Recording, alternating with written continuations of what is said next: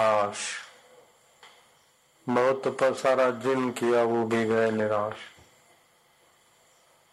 देख लिया थोड़ा अपना हाथ बाहर से खींच के अंतर्मुख होना चाहिए, सेवा कार्य में लगना चाहिए। खपे खपे खपे में खप जाए, ये बुद्धिमता नहीं है। युधिष्ठर का राज्य छूटा नहीं, राज्य को छोड़कर युधिष्ठर यहाँ स्वर्गारोहण, हिमालय, इसी रास्ते से हरिद्वार से गए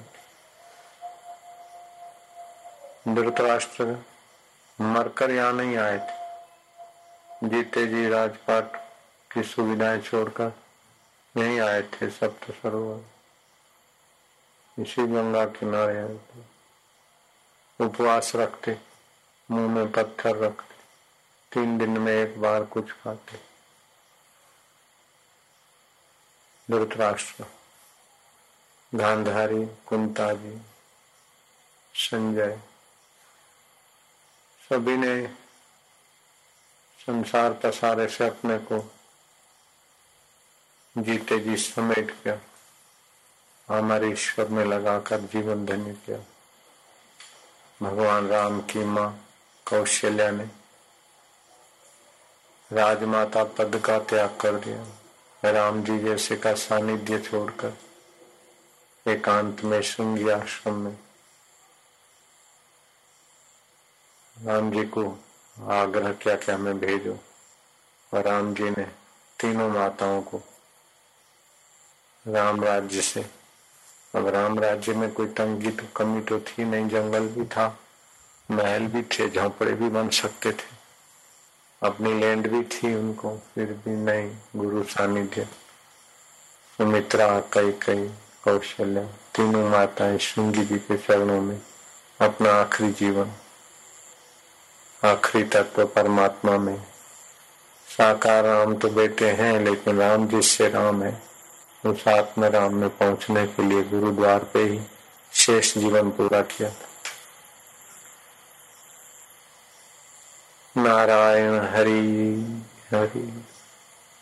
जा पर कृपा रघुनाथ की हो ता पर कृपा करे सबको उस परमेश्वर की कृपा जिस पर होती, उस पर देवता, यक्ष, गंधर्व, किन्नर, परिस्थितियाँ सब अनुकूल हो जाती। जब हम उस परमेश्वर को छोड़कर जगत का आकर्षण करते हैं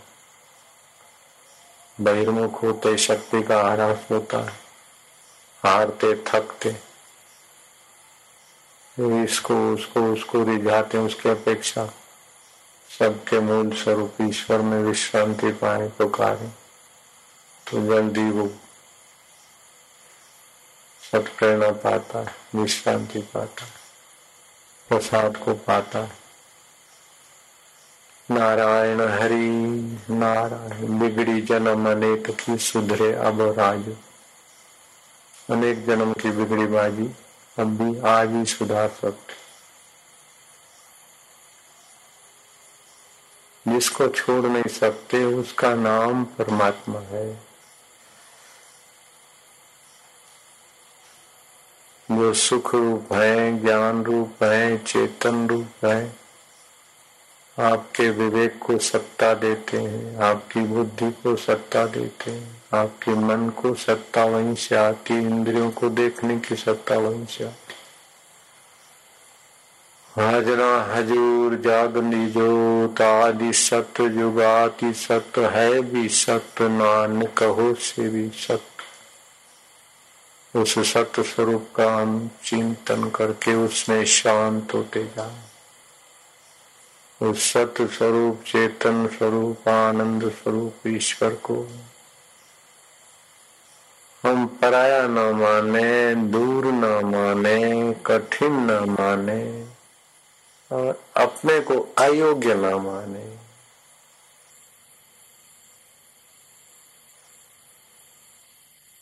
स्वाभाविक हम मुक्ति के तरफ़ चल रहे हैं। स्वाभाविक। कोई बंधन नहीं चाहता। लेकिन कुछ ऐसी मान्यताएँ हैं जो बंधन बनाकर मुक्त होना चाहते इसलिए कठिन हो जाता है। बहम घुस गया कि ऐसा करूँगा, ऐसा बनूँगा, इतना श्रम करूँगा, तब कहीं मिलेंगे।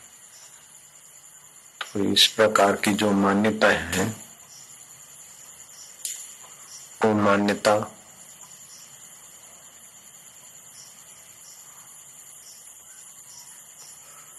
अपनी मान्यता आप छोड़े बिना किसी साधन से नहीं छूटती।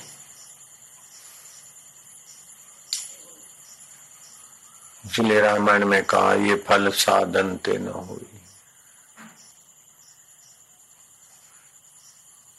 कोई भी साधन करेंगे तो उसमें कर्तृत्व भाव होगा।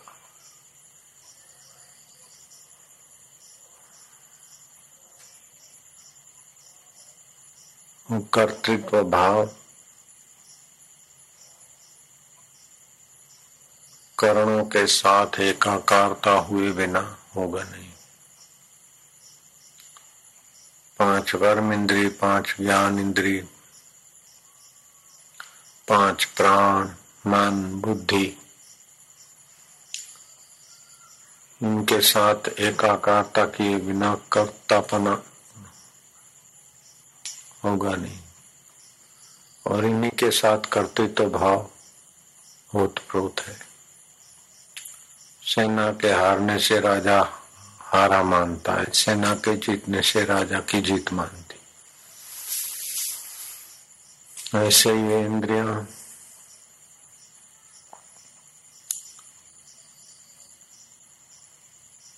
ठीक ठाक है तो करता अपने को स्वस्थ मानता है।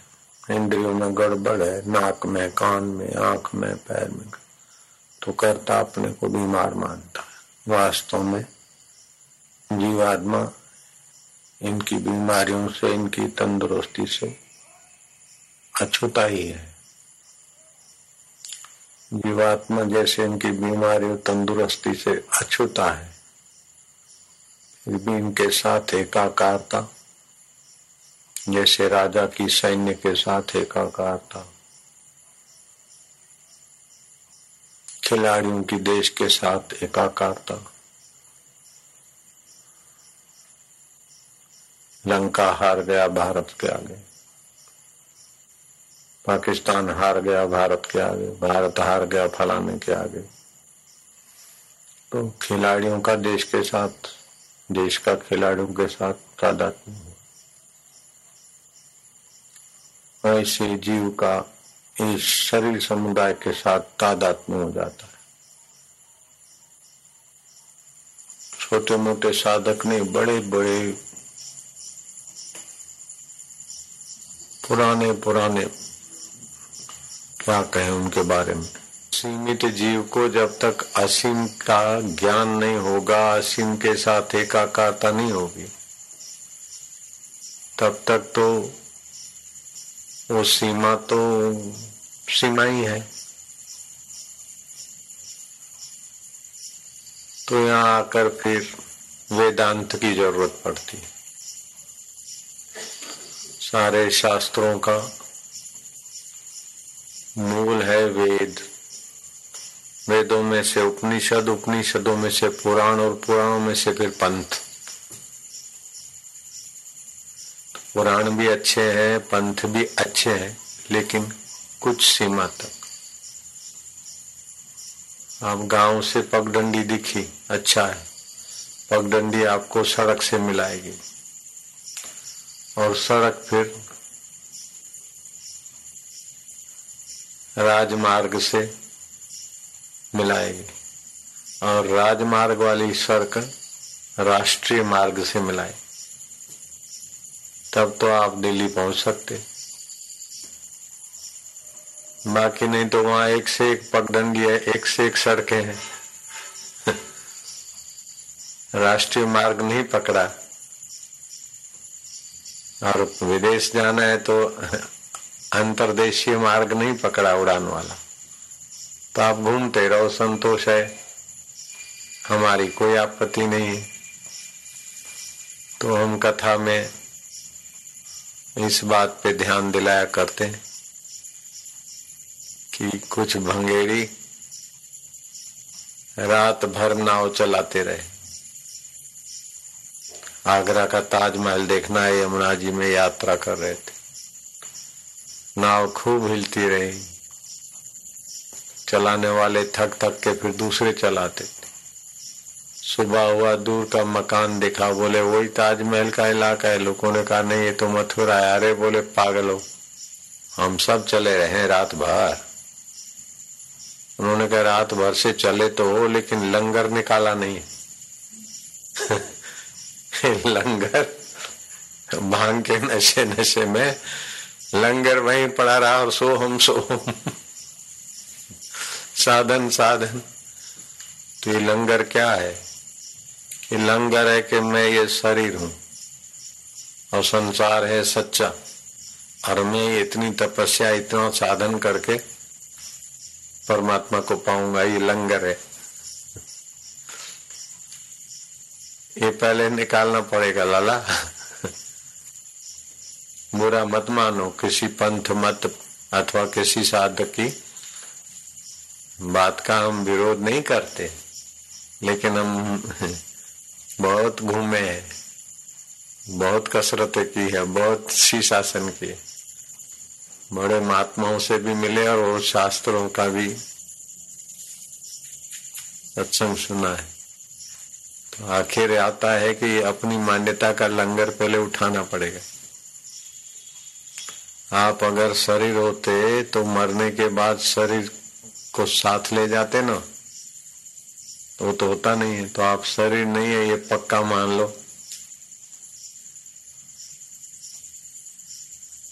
तो ये स्थूल शरीर तो आप नहीं है, लेकिन सूक्ष्म शरीर भी आप नहीं है। पाँच कर्म इंद्रिया स्थूल शरीर में दिखती है। लेकिन इनका संस्कार तो सूक्ष्म होता है। तो पाँच कर्म इंद्री पाँच ज्ञान इंद्री पाँच प्राण, मन, बुद्धि, ये सत्रह तत्वों का सूक्ष्म शरीर होता है। तो जो यह है, वो मैं नहीं हूँ। यह माइक तो मैं माइक नहीं हूँ। यह धोती तो मैं धोती नहीं हूँ। पक्की बात हो गई। ये दाढ़ी तो मैं दाढ़ी नहीं हूँ। एकदम सीधा गणित है। इसमें किसी को आपत्ति नहीं है। जो यह है, वो मैं से अलग है। ऐसे ही यह मन धोखा देता है। ये आप जानते। मेरा मन मेरी बुद्धि, मेरी आँख, मेरे कान, मेरा चित्त तो ये सब बदलते हैं। उसकी गहराई में अबदल कौन है? मन बदला, बुद्धि बदली, शरीर बदला, बचपन बदली, मान्यताएँ बदली, फिर भी जो नहीं बदला वो कौन है? जो नहीं बदला वो नित्य है, और जो बदला अनित्य है। सुख आया, मैं सुखी, दुख आया, मैं दुखी। चिंता आया, मैं चिंतित। भय आया, मैं भयवान। तो तुम कितने हो? बोले, मैं तो एक हूँ। तो भय आया, तुम जुड़ गए तो मैं भयभीत। दुख आया, तुम जुड़ गए तो मैं दुखी। लेकिन ये तो आया और गया। आप जो कहती हुए तो आप अपनी असलियत को पहचानो।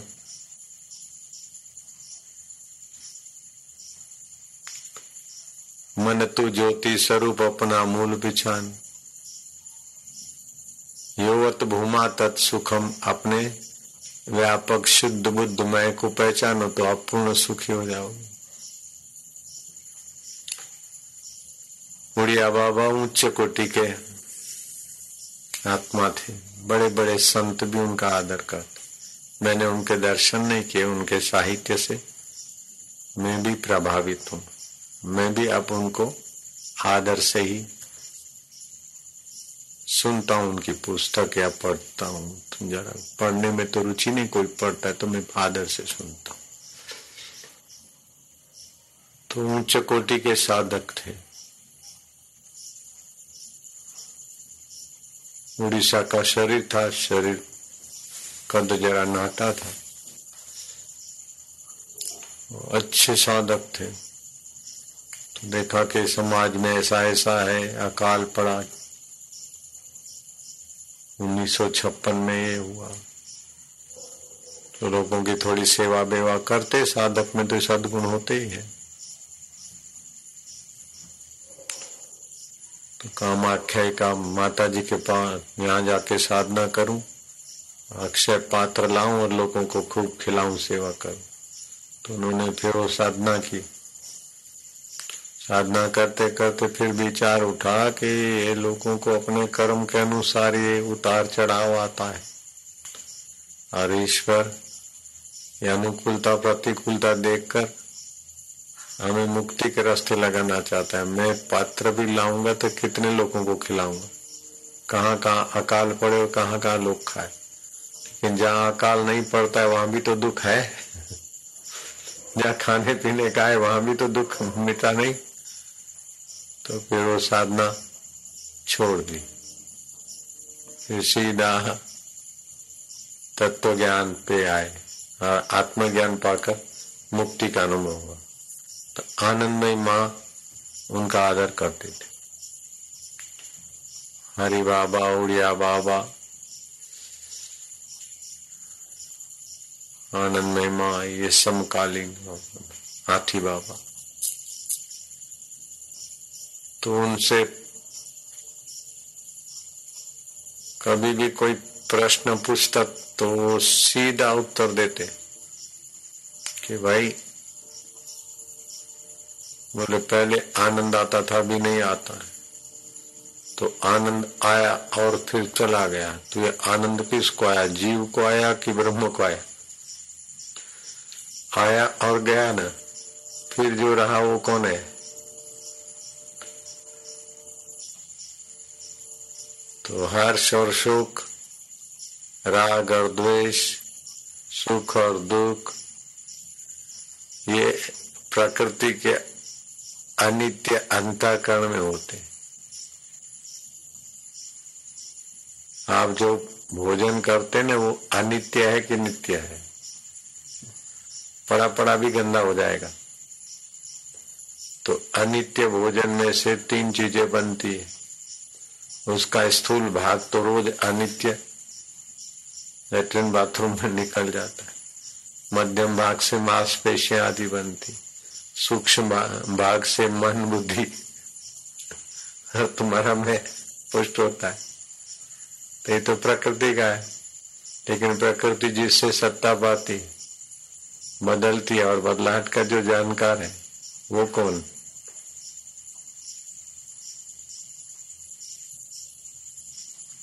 आप रट रहे हैं, सोहम सोहम सोहम तो एक जीव होकर अथवा अहम ब्रह्मास्मि होकर एक जगह पर रटेंगे तो चक्कर में पड़ जाएँगे। हम ब्रह्मास्मि मतलब सभी ब्रह्म स्वरूप है। वासुदेव सर्वमिति। तो सुंदर सरल तरीका है कि प्रकृति की गहराई में जो चिदघन परमात्मा है, वही हमारे अंतकरण में, शरीर की गहराई में जो है, वो ब्रह्मांड की गहराई में। अणु अणु की गहराई में वो पर ब्रह्म परमात्मा है। तो जहाँ पहुँचना है, उसकी भावना पहले से कर लो। वासुदेव सर्वमिति। यही बात रामायणकार ने भी कही। गीता ने कहा, रामायण कहता है, सिया राम मई सब जग जान, प्रकृति और पुरुष। वही ग्रंथ साहब ने कही। एक नूरते सब जग उपजा कौन भले, कौन मन और अपना अनुभव भी कहता है कि एक चिदघन चैतन्य की सत्ता से ये सारा विश्व स्फुरित हो रहा है। उसी में दिखता है, उसी में बदलता है। और उस सच्चिदानंद का स्वभाव जाने तो फिर उसका भजन छोड़कर दूसरे तरफ़ चित्त जाएगा नहीं। उमा राम स्वभाव जे ही जाना, ताही भजन तजी भावन आना। वो परमात्मा सत्स्वरूप है चेतन स्वरूप है ज्ञान स्वरूप है और नित्य हमारा अपना आपा होकर बैठे। जिसको एक सेकंड का सौमा भाग हम त्याग न सके। और जो हमें त्याग न सके, वो है सच्चिदानंद परमात्मा का स्वभाव। और जो हमारे साथ रह न सके, वो है माया का स्वभाव। बदलती रहे। जैसे बचपन आया, चला गया, हम नहीं संभाल सके बचपन को। लेकिन अपने बचपन के जानने वाले को हम छोड़ नहीं सके। सीधी बात है, आप चाहे किसी धर्म को मानते हो, मज़हब को मानते हो, पंथ को मानते हो, हमें कोई आपत्ति नहीं है हम राज़ी हैं, हमें आनंद है। लेकिन एक मान्यता को पकड़ के बैठे तो विचार शक्ति कब खोलोगे? मैं समाधि करूँगा, लाला लग गई समाधि। पत्ते खा के नहीं, हवा पीकर रहने वाले जोगियों से मेरी दोस्ती थी। बातचीत की। वायु पर रहते एक सौ अड़तीस साल के थे। उनकी आँखों की तकलीफ़ वकलीफ हो गई थी तो हमने फिर ऑपरेशन ऑपरेशन कराने का भी कुछ, जो भी से हो। तो एक सौ अड़तीस साल की उम्र पे वो पेड़ पे मंचरा बनाकर वायु पीते रहते थे।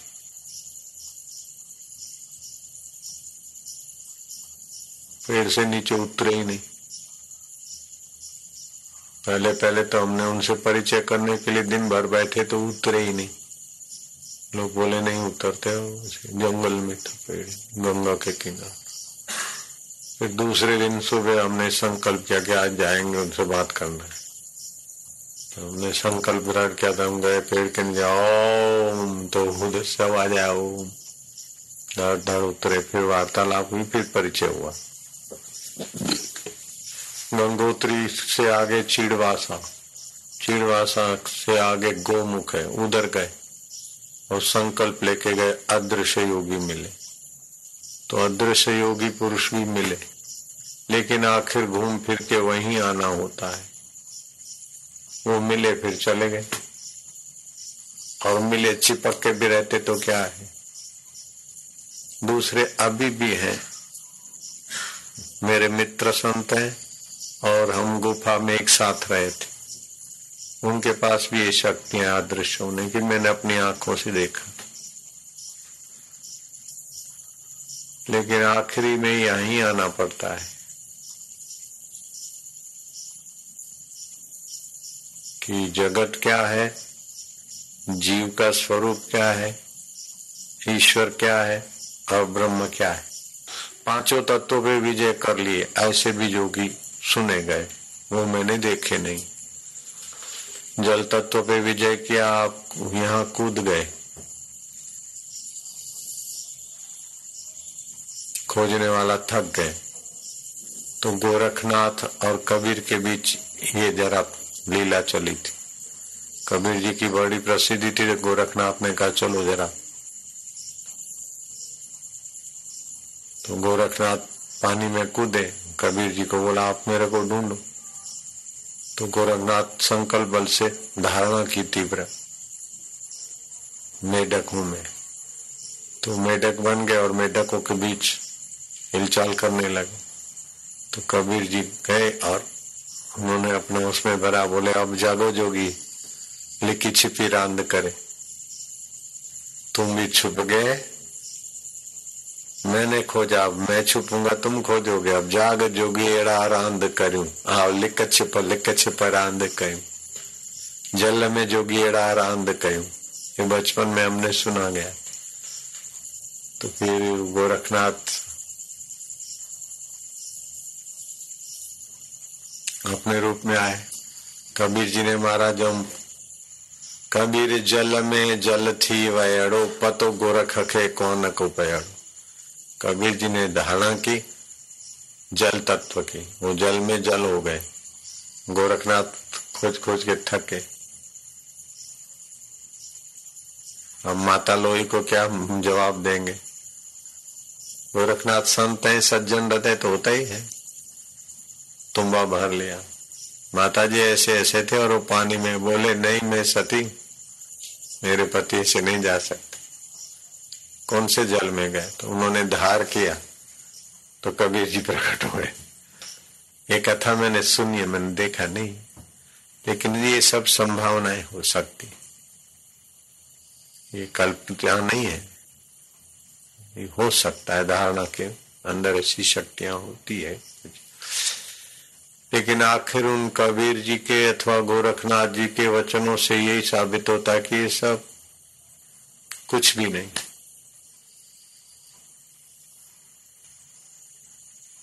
कबीर जी गोरखनाथ के वचन है। हसी बो, खेली बो, धरी बो ध्यान। अहरनिश कथी बो ब्रह्म ज्ञान। खावे पीवे न करे मन भंगा। कहे नाथ में तीस के संगा। हँसते खेलते अपने आत्मदेव का ध्यान चिंतन करो। हसी बो हसीबो खेलीबो धरीबो ध्यान। अहरनिश कथिबो ब्रह्म ज्ञान। वो व्यापक ब्रह्म पर, ब्रह्म परमात्मा का ज्ञान का कथन करो, उसमें मन टिकाओ। आपका जिधर मन होता है, उसी रूप का हो जाता है। दिन में जैसा देखते, रात्रि को वैसे ही उसी प्रकार के संस्कार अथवा पुराने संस्कार जगत बना तो हँसी वो, हँसते, खेलते। धरी वो ध्यान, प्रसन्न होकर अपने परमात्मा ध्यान में लग अहरनिश का थी वो ब्रह्म ज्ञान। ब्रह्म क्या है? कैसा है? मैं क्या हूँ? अहरनिश ऐसा कथन चिंतन हसीबो, खेलीबो, धरीबो, ध्यान, अहरनिश कथी कथिबो, ब्रह्म ज्ञान। खावे, पीवे, न करे मन भंगा। क्या पत्ते खा खा के ऐसा संकल्प करके क्यों मुसीबत मोल ले रहे? ऐसे पत्ते खा के जीऊँगा, तब कुछ बनेगा। अरे हवा पीकर जीने वाले भी आखिर इसी रास्ते आए। झक मार के ब्रह्म ज्ञान में आना पड़ता है। परीक्षत को सात दिन में तत्व ज्ञान हो गया। तो तुम पत्ते खा के इतने दिन झक मारे अब फिर नए झक मारने को क्यों जाते बेटे? मैं ये करूँ, वो करूँ, ये करूँ, क्या तुम्हारे अरे भाई, अनित्य को, अनित्य जान ले और नित्य को खोज कर अपना मैं उसमें मिला दे। इतना ही काम है, कोई कठिन भी नहीं है।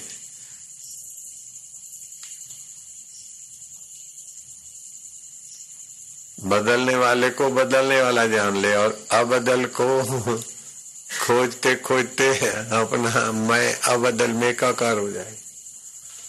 हेरत हेरत कबीरो गयो हेराई। लवण की पुतली गई दरिया का था लेने आप दरिया में समाई।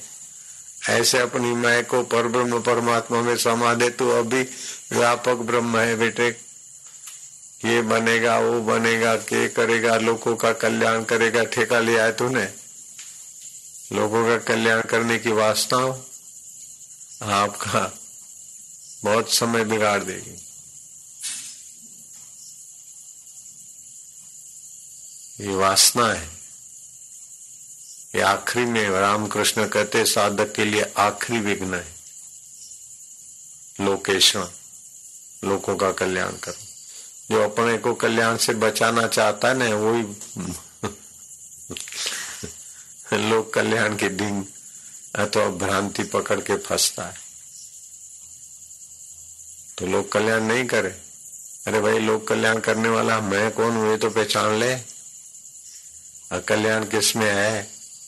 आज तक जो भी लोगों का सही कल्याण हुआ है तो उन महापुरुषों के द्वारा हुआ है, उन उच्च आत्माओं के द्वारा हुआ है, जिन्होंने अपने मय को पर ब्रह्म में डुबाया। बाकी सब भाषणबाजी से अपनी वासना की चाल में दौड़े जा रहे वास्तविक सेवा तो क्या है? जिन सेव्या तिन पाया मान नानक गावे गुण निधान सारे सदगुणों का जो निधि है, उस अकाल पुरुष का गुणगान करें, उसी को पाल। ब्रह्म ज्ञानी संग धर्मराज करे सेवा। यमराज भी आदर करते हैं उनका। आपको ब्रह्म परमात्मा में विश्रांति मिल गई तो आपके सेवक का इंद्र आदर करके अपना भाग्य बना लेते